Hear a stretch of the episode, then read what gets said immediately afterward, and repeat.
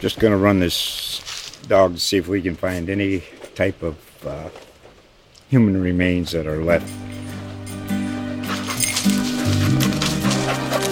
Listen to Where Secrets Go to Die The Disappearance of Derek Hennigan. From the Detroit Free Press, a new podcast set in the woods of Michigan's Upper Peninsula.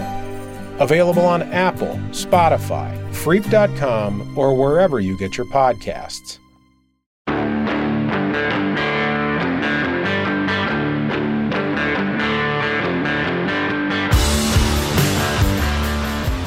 Hello and welcome to the Colts Cover 2 podcast. I am Joel A. Erickson. I'm joined as always by Nate Atkins. Merry Christmas and happy holidays to all of you.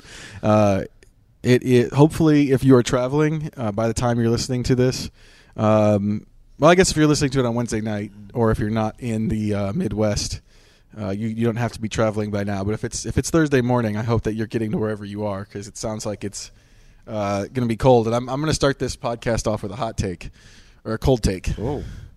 Um, just and it's it's one that it's one that, that Colts fans absolutely hate, but it's fun to I like to bring it up every once in a while. I think they should open the roof this week. Yep.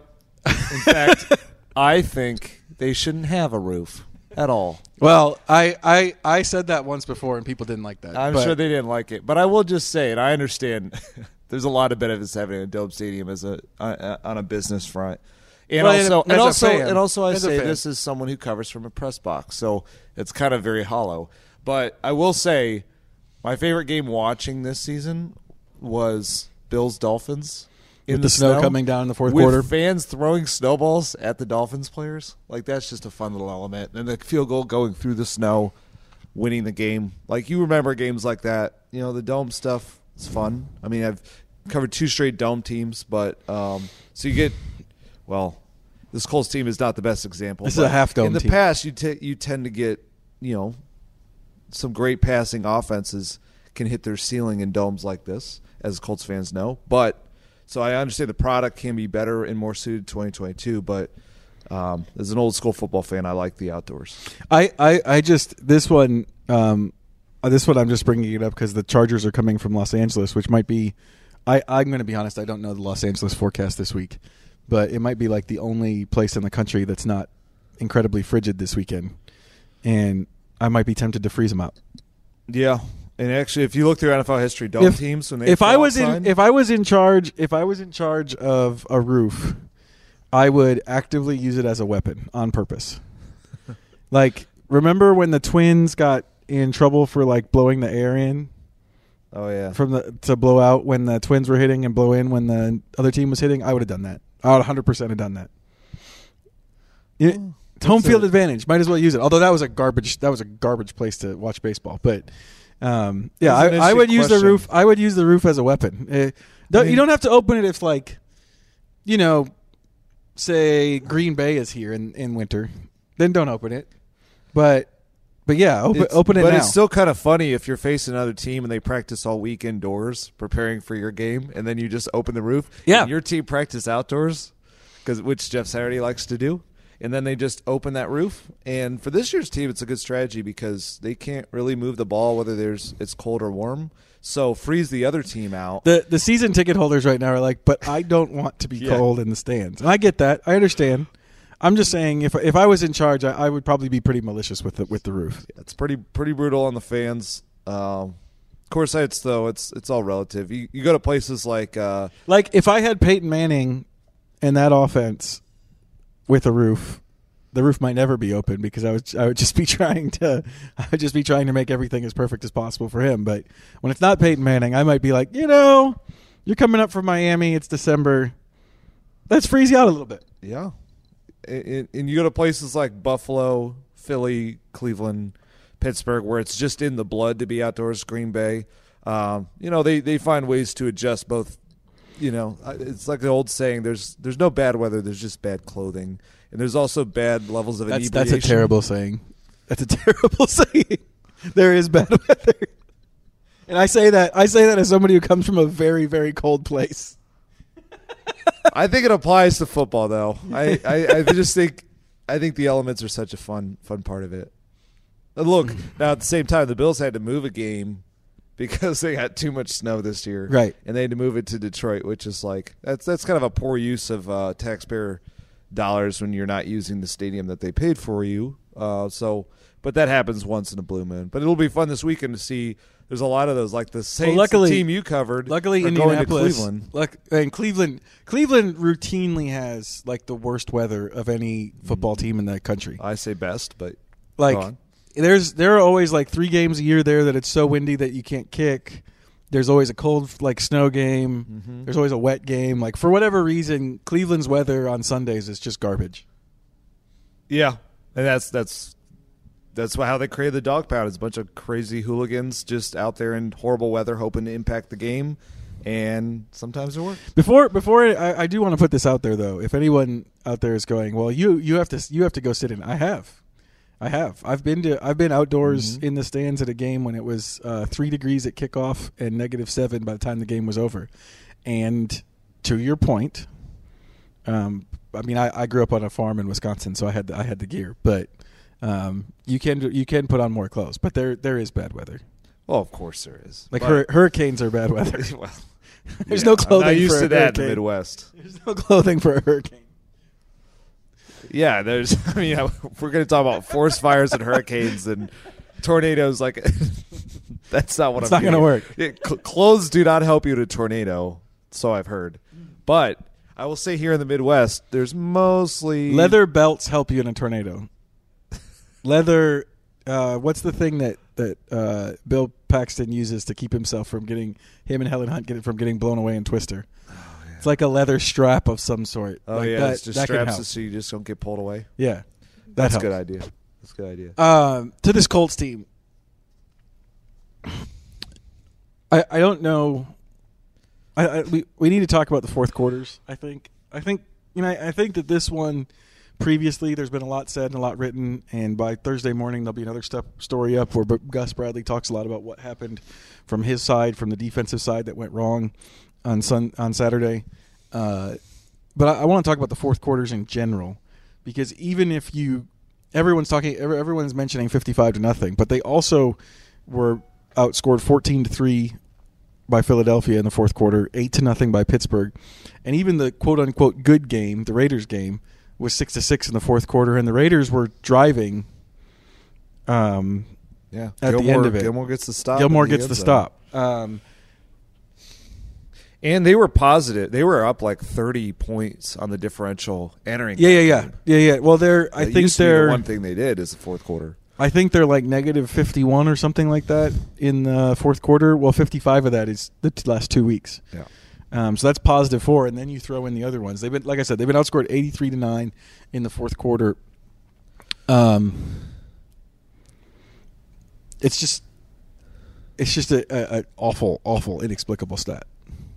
Yeah, and it's interesting to think through why that is because it, it is the total reversal of early in the year when they would struggle. Sometimes right, the first only time they were was- good in the fourth was in the fourth quarter. Yeah, and they would.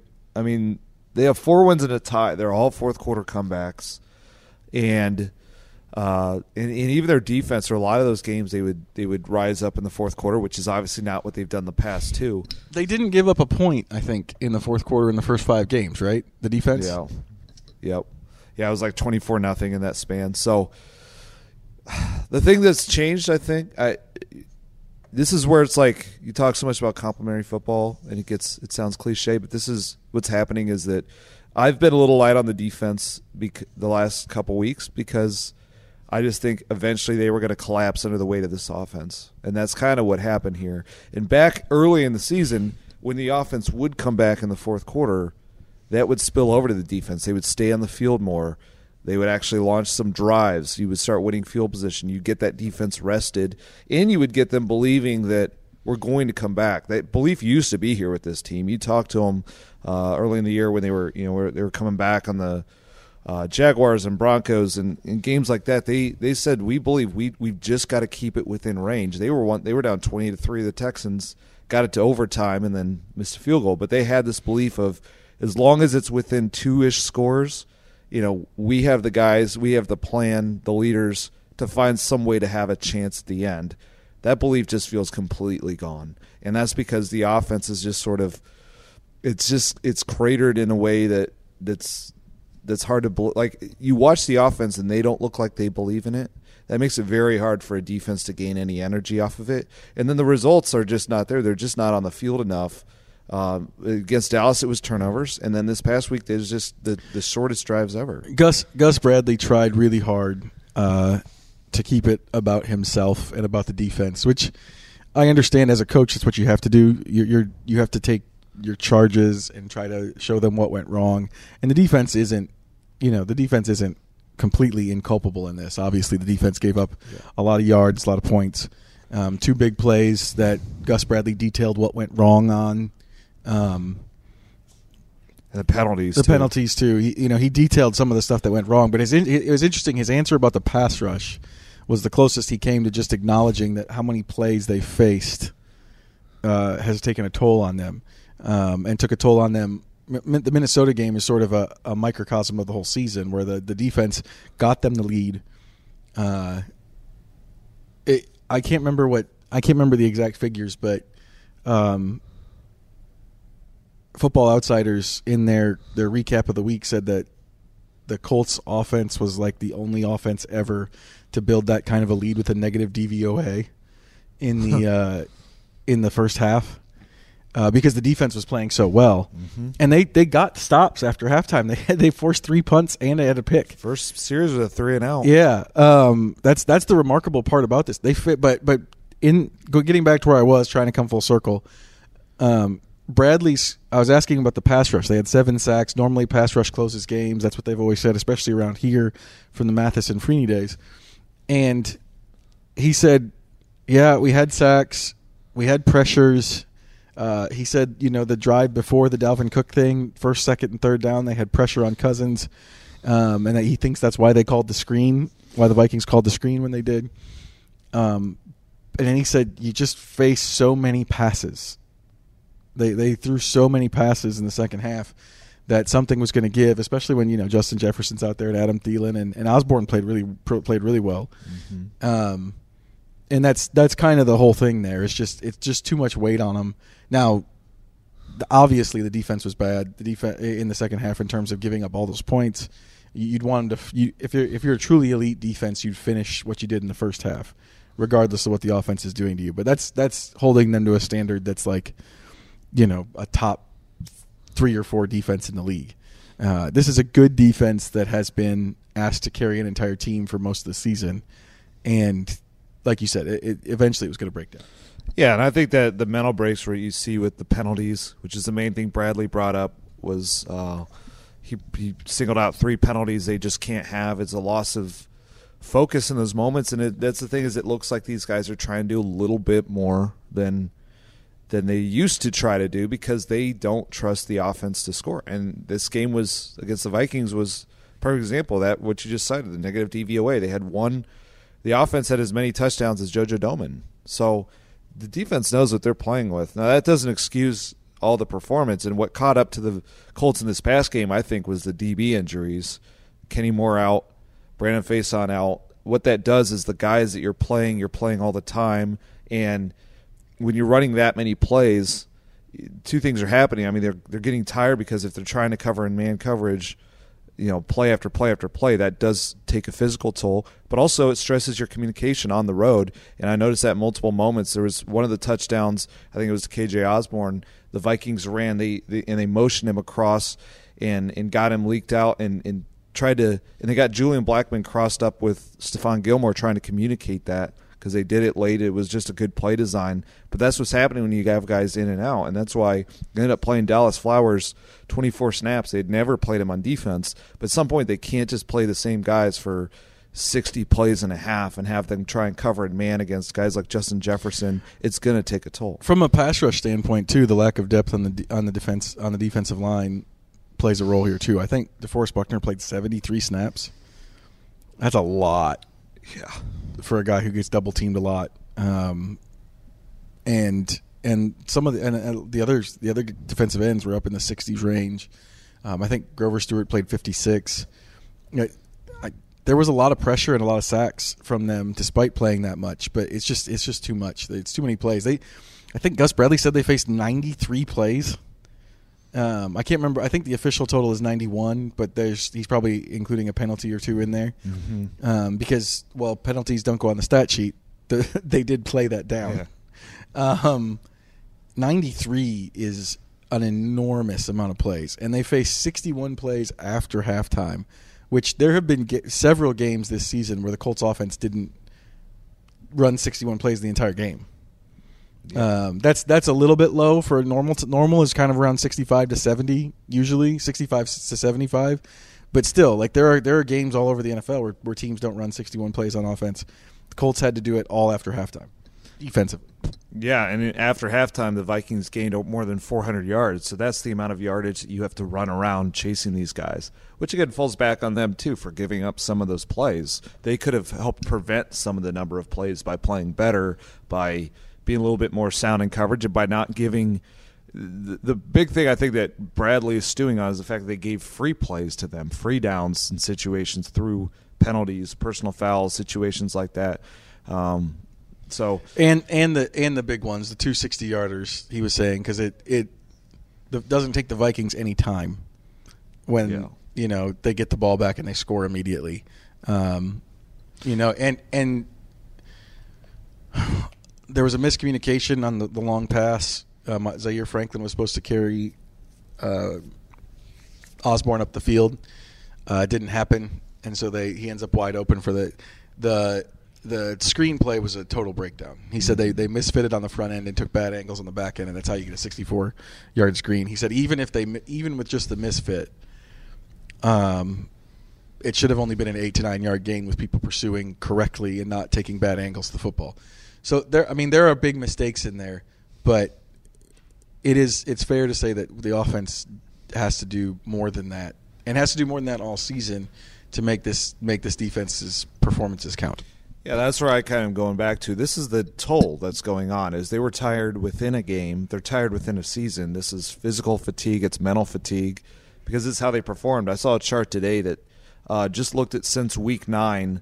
Um, so that was, I think that was just after Jeff Saturday's first game. This is what this is charting, and the Colts are dead last in EPA per play on offense on in in the passing game in that span, and they have the fifth worst rushing attack. So two bottom five units in that span, and in that entire span, they've played a lot of these dome games. Uh, They've all been good weather games, so there's just not an opportunity for this defense to really get a breather here. So this is just you get later and later in the year, everyone's playing through things, and they're human too. They know th- there's a certain toll that goes on them mentally and physically. Again, back when they would lead fourth quarter drives, that that would help keep them in it more mentally. And I remember that Denver game. Granted, Denver's a bad offense, but that like that looked like like that that felt over until Stephon Gilmore steps up, you know, is locked in, jumps around in the end zone, picks it off, and they kind of had held them in the, the whole game to have that chance.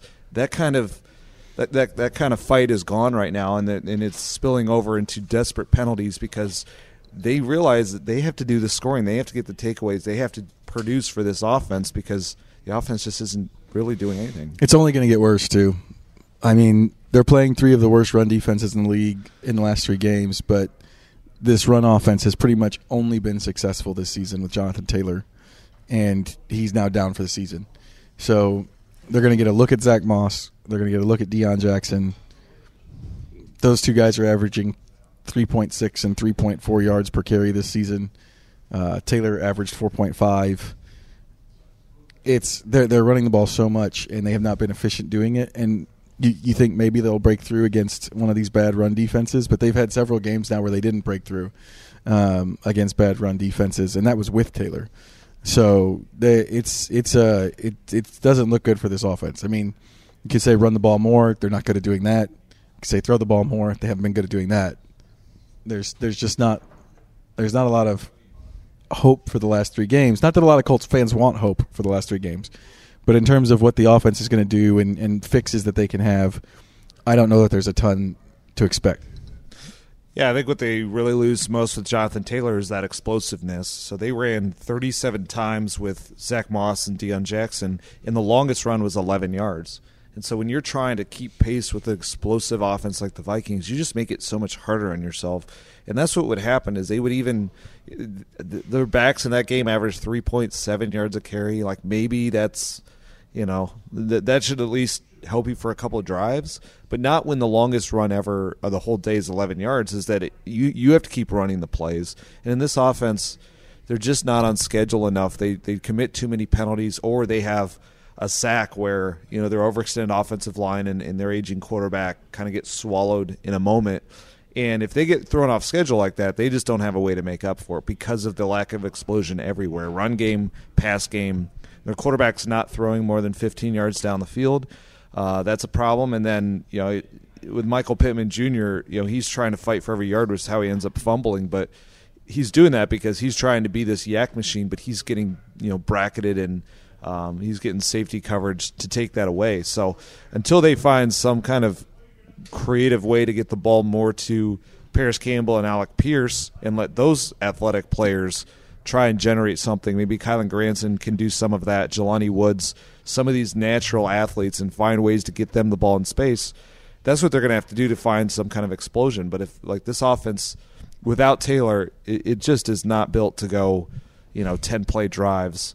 Um, and it's not built to go four play drives because they don't until they find that explosiveness either. And so what ends up happening is they're they're just not staying on the field uh, the way that they need to to give their defense a rest and to kind of manage this thing. I think I think it's almost not even about. I mean, they haven't with Taylor hasn't had the explosive plays that he had last season, but obviously he's more explosive. I think it's even on the other carries too. Taylor can create yards and create a five yard gain where there's a no yard gain and we just haven't really seen that from Moss or Jackson this year. With I mean, maybe like one or two carries from Jackson over the course of the season, but we just haven't seen a lot of it. And those, that's that's where you end up with you know like there was bad blocking on one uh, play down by the red zone, and Zach Moss lost seven yards, and they lost two on another one. Maybe maybe Taylor gets you. Maybe Taylor makes somebody miss, you know, does something like they're they're just not getting more than's blocked. And I thought Taylor a lot of times this year, his two and three yard runs were way more than it should have been. Than it was blocked. It was it was two to three two to three yards, and it would have been like no yards. Um, so it's it's tough to it's tough to think that this running game is going to be good. I mean, for Zach Moss, I think this might be his best chance to prove himself in the NFL. He's a former third round pick, never found it in Buffalo. Honestly, Buffalo's not a great place to go if you're a running back. Um, they don't use their running backs extensively. Uh, he gets traded here. This this is a chance. This is an opportunity for Zach Moss. I, I don't know how, what the division of labor is going to be. It was it was heavily Moss the other day. Uh, 53 snaps for him, 25 I think for for Jackson. Um, but yeah, this this might these this last three games, and this is this is where you get into what what guys are playing for here in the, in the down stretch part this last three games for Zach Moss is his chance to prove that he should be part of a backfield rotation somewhere, um, and maybe his last chance to prove that. So, uh, a big three games for him. Yeah, time runs out fast in you as a running back, so you try to make take advantage of every chance you get, and that's the same case for Deon Jackson, who's a second year undrafted player. Jackson adds a little bit more because he can play spe- because he can play mm-hmm. he can be a core four special teamer. But I know what you're saying. Yeah, and but that's where he was. Uh, yeah, he was really crushed after the game because he fumbled because you only get so many chances to be, uh, you know, a high snap running back in this league, and, and you want to take advantage of them. Um, but you know, he's he's surprised them in ways that like, they didn't know that was there until. Um, till like halfway through the season when he really started to click in mentally in practice and you know working on the drills they're doing and, and, and get a lot better at pass protection. I think that's the reason Zach Moss is playing more is the pass protection. They just they have to find some way to eliminate the danger. Uh, the problem is, yeah, it's all of that. It's it's you know you have Zach Moss who's better in pass protection. I think Deon Deon's a better receiver, and I think a little bit better of a runner. Uh, but you know they're they're all they're, they're, backup type players, and they're playing in an offense that's you know it's just not on schedule, not um, like that run by Zach Moss was they ran into they ran into a blitz off the edge where they just flat out did not have the number of blockers for what the Vikings had, and what they were trying to do in that moment that's from the one yard line was quick snap it before the Vikings moved over to that spot so that Moss could just get the ball and go. And it's just it's just not a good approach in this league where you're you're banking on an NFL team not being ready out of a timeout. Those are the type of plays that like they've got to get guys in better situations than that. So it is a good audition though for uh, for Moss and Jackson to to look capable, and that's what a lot of these guys are trying to do right now. Like another guy we talked to the other day was Dallas Flowers, and I was kind of blown away by just how kind of engaging he was and how kind of he's enjoying moments of this experience, you know, in a way that that fans and it's hard to relate to because obviously it's been miserable for the team. But some of these guys just want a chance, and some of these guys, the situations are so unideal for the team, but it creates opportunities for other guys, um, like a Deon Jackson or Zach Moss. It's never where uh, the Colts want to be, but it's where they are, and it does give these guys a chance to fight for it. So these these final three games are huge. I mean, if if Moss and Jackson, guys like that, or Flowers, they go out and they look like real NFL players for three games. That tape's out there. Your tape becomes your resume, and that's what these guys are going to play for. So there's no. You're going to get plenty of guys fighting like that. Uh, the question is sort of goes back to what we were talking about earlier with the defense, sort of the collective focus and energy, because all it takes is one guy to derail it for a team aspect. But it, certain individuals are certainly going to fight. We've we've been over this before, but I thought I thought there, your point there about running into a run blitz. Um, there's been a lot of talk about Matt Ryan's physical limitations this year. I think one of the things that I didn't know coming in, um, having not covered him on a game to game basis, it doesn't it just doesn't feel like he's on Philip Rivers level in terms of identification before the snap. Um, it just feels like they've had a lot more problems with that this season. I, I know the offensive line is worse, but it also feels like there's been more free rushers, less run blitzes that have that uh, there's an audible that, that gets away from it or gets them into something better. Um, and I, I, think that's probably a pretty high bar. Philip Rivers is sort of, uh, I think, well, Frank Reich told me once that he thought Philip Rivers and Frank Reich, Coach Peyton Manning, is a quarterbacks coach he thought that Rivers, in terms of identification and knowing what was coming, was right up there uh, with Manning as far as being able to do that kind of stuff.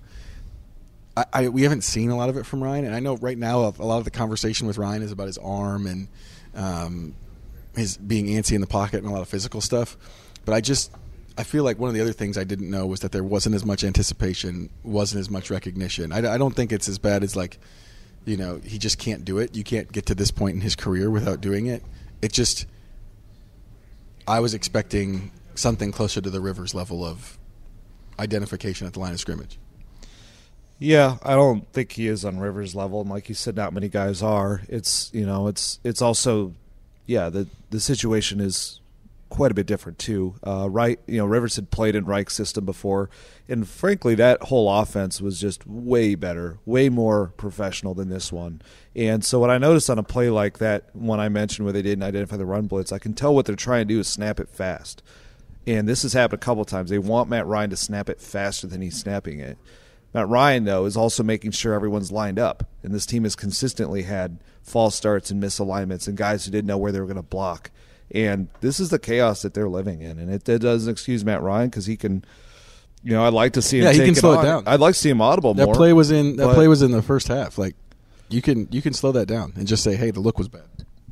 Yeah, but I'm saying they coached all week to snap it fast. So that's pretty much. I mean, he can say "f you" to his coaches, but that's what we're asking him to do at this point. Their plan is to have him snap fast and hope the defense wasn't paying attention, and that's just not a good plan. And that's that's kind of what it goes back to. Is you're, they're also putting a plan on an offense that isn't ready for it. They're too young. They're not. You know, they this has been a very penalty. If this offense isn't ready for this plan, they're never going to be ready because it's the simplest offense that in the NFL right now.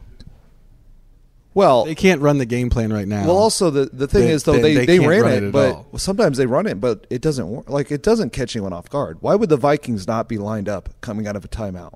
Like that that is a ridiculous plan to me. That that was ever the play call because that's clearly what it was. Is like let's just hand it off left right into you know a seven man box. So I would like to see Matt Ryan audible out of that. But all, what I'm saying though is doing that would pretty much say we're going to waste our week of work because they're literally building an offense. It looks like a high school offense. Line up, try and snap it quick and just blow everyone off the line of scrimmage or catch them out of position, and that just doesn't happen in the NFL. And that's where like this forced run offense is. It's just kind of hard to watch when that's what they're banking on. It, it, maybe that works at a Division two level in college, but it, I, I've yet to see it really work in the NFL. The the quick snap thing when teams do that well, it's it's a one off.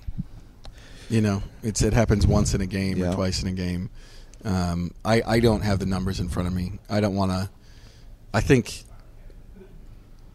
I'm always I'm always cautious of of thinking I've seen something more than I have, so I don't want to I don't want to guess at it. It does feel like the Colts have tried it a little bit more than that, uh, than a one off or, or two off.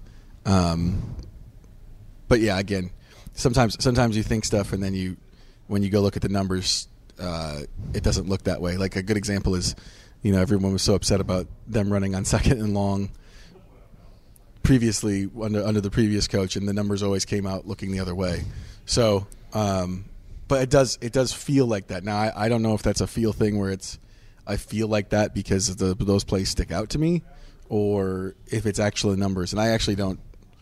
Short of watching the Colts do watching every play of the Colts and then watching every play of the other 31 teams, um, it might be tough for to actually figure out their quick snap um, proclivities compared to the rest of the league. But it does feel like a lot, doesn't it? Yeah, especially in the run game, and I think that's what Parks Frazier is getting out. And he says, you know, he wants to stay aggressive in the run game. And if this personnel was more experienced, more together, more just better, more confident, uh, I, they could do more of this. I'm not saying this doesn't ever work. There are moments like that. Um, the big one we've talked about is the ending of the Steelers game when they tried to quick snap it on a run play on third down, and, uh, and it got blown up by Alex Highsmith, who um, you know, this is what they're running into is is fighting. That was a player who knew, who, who was pretty sure what they were going to do based on the personnel they had out there and the, the way they lined up. But also, they were having a hard time quick snapping it because they're trying to get these guys lined up, try not to get a penalty, moving receivers across the field. This is just when you you introduce so much chaos to this offense.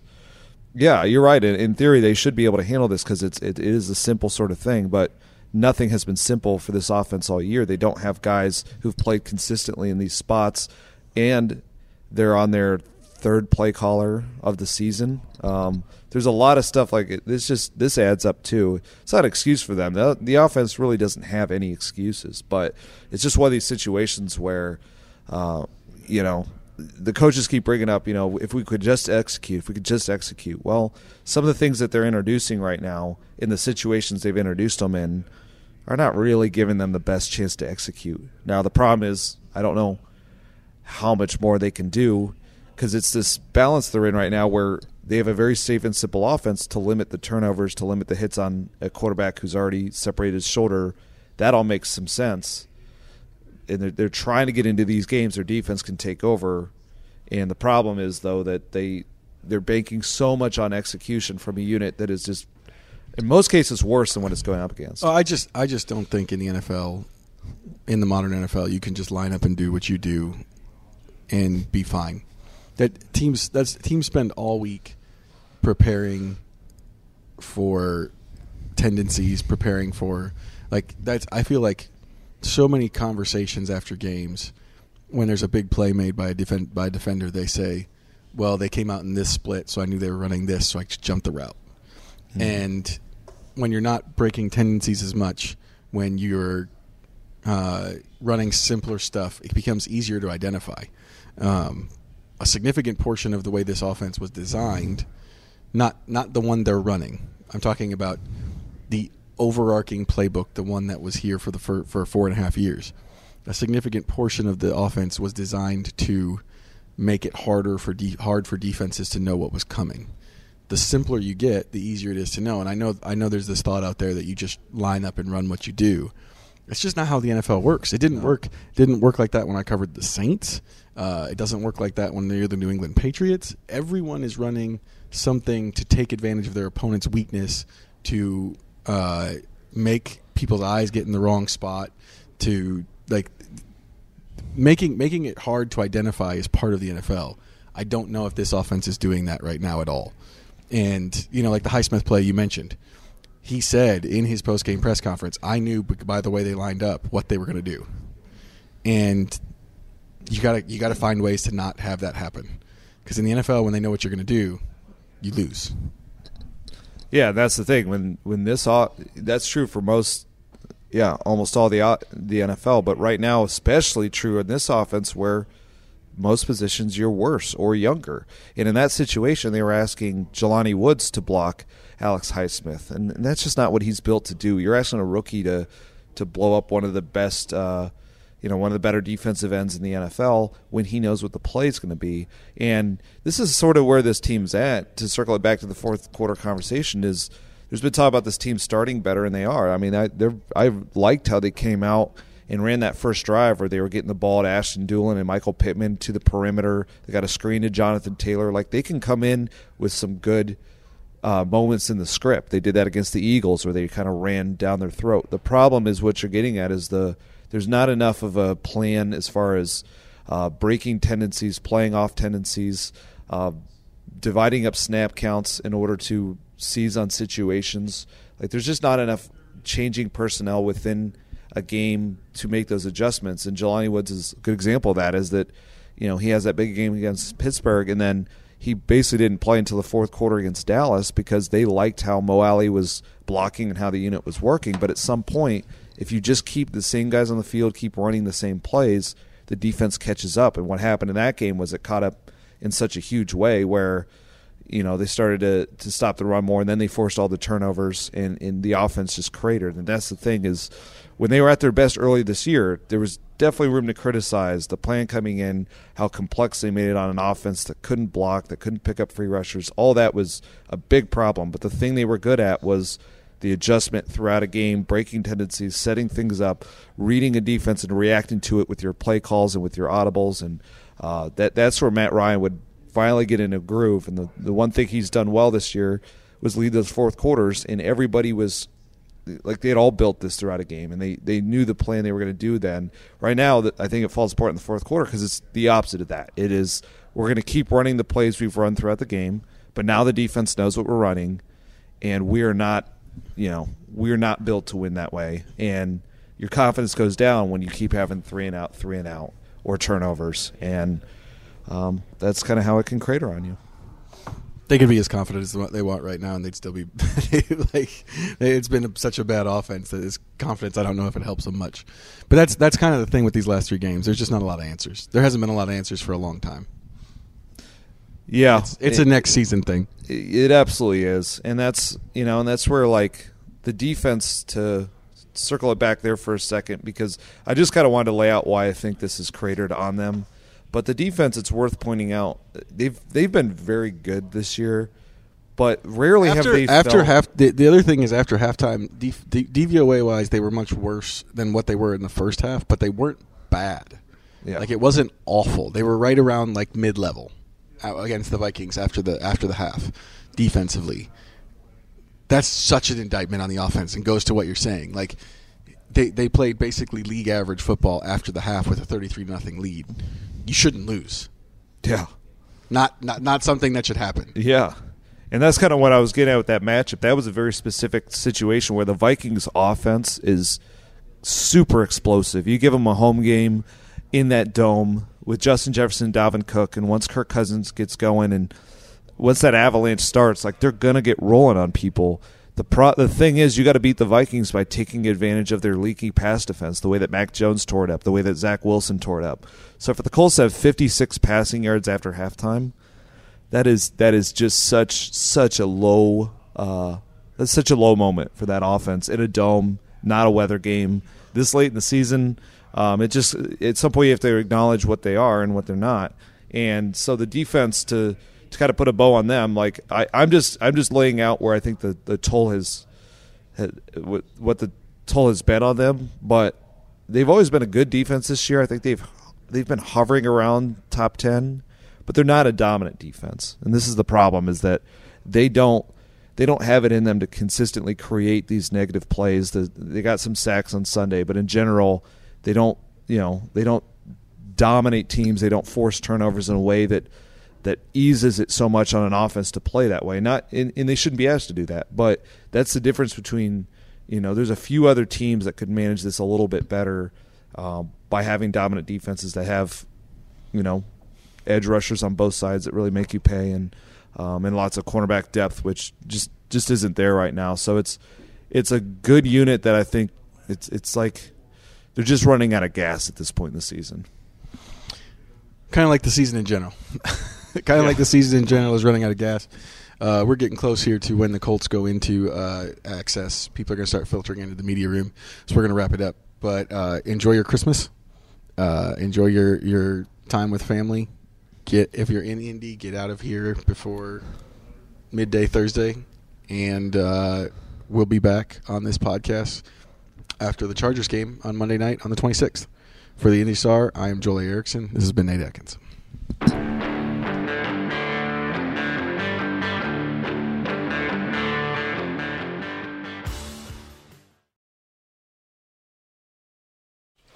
Just going to run this dog to see if we can find any type of uh, human remains that are left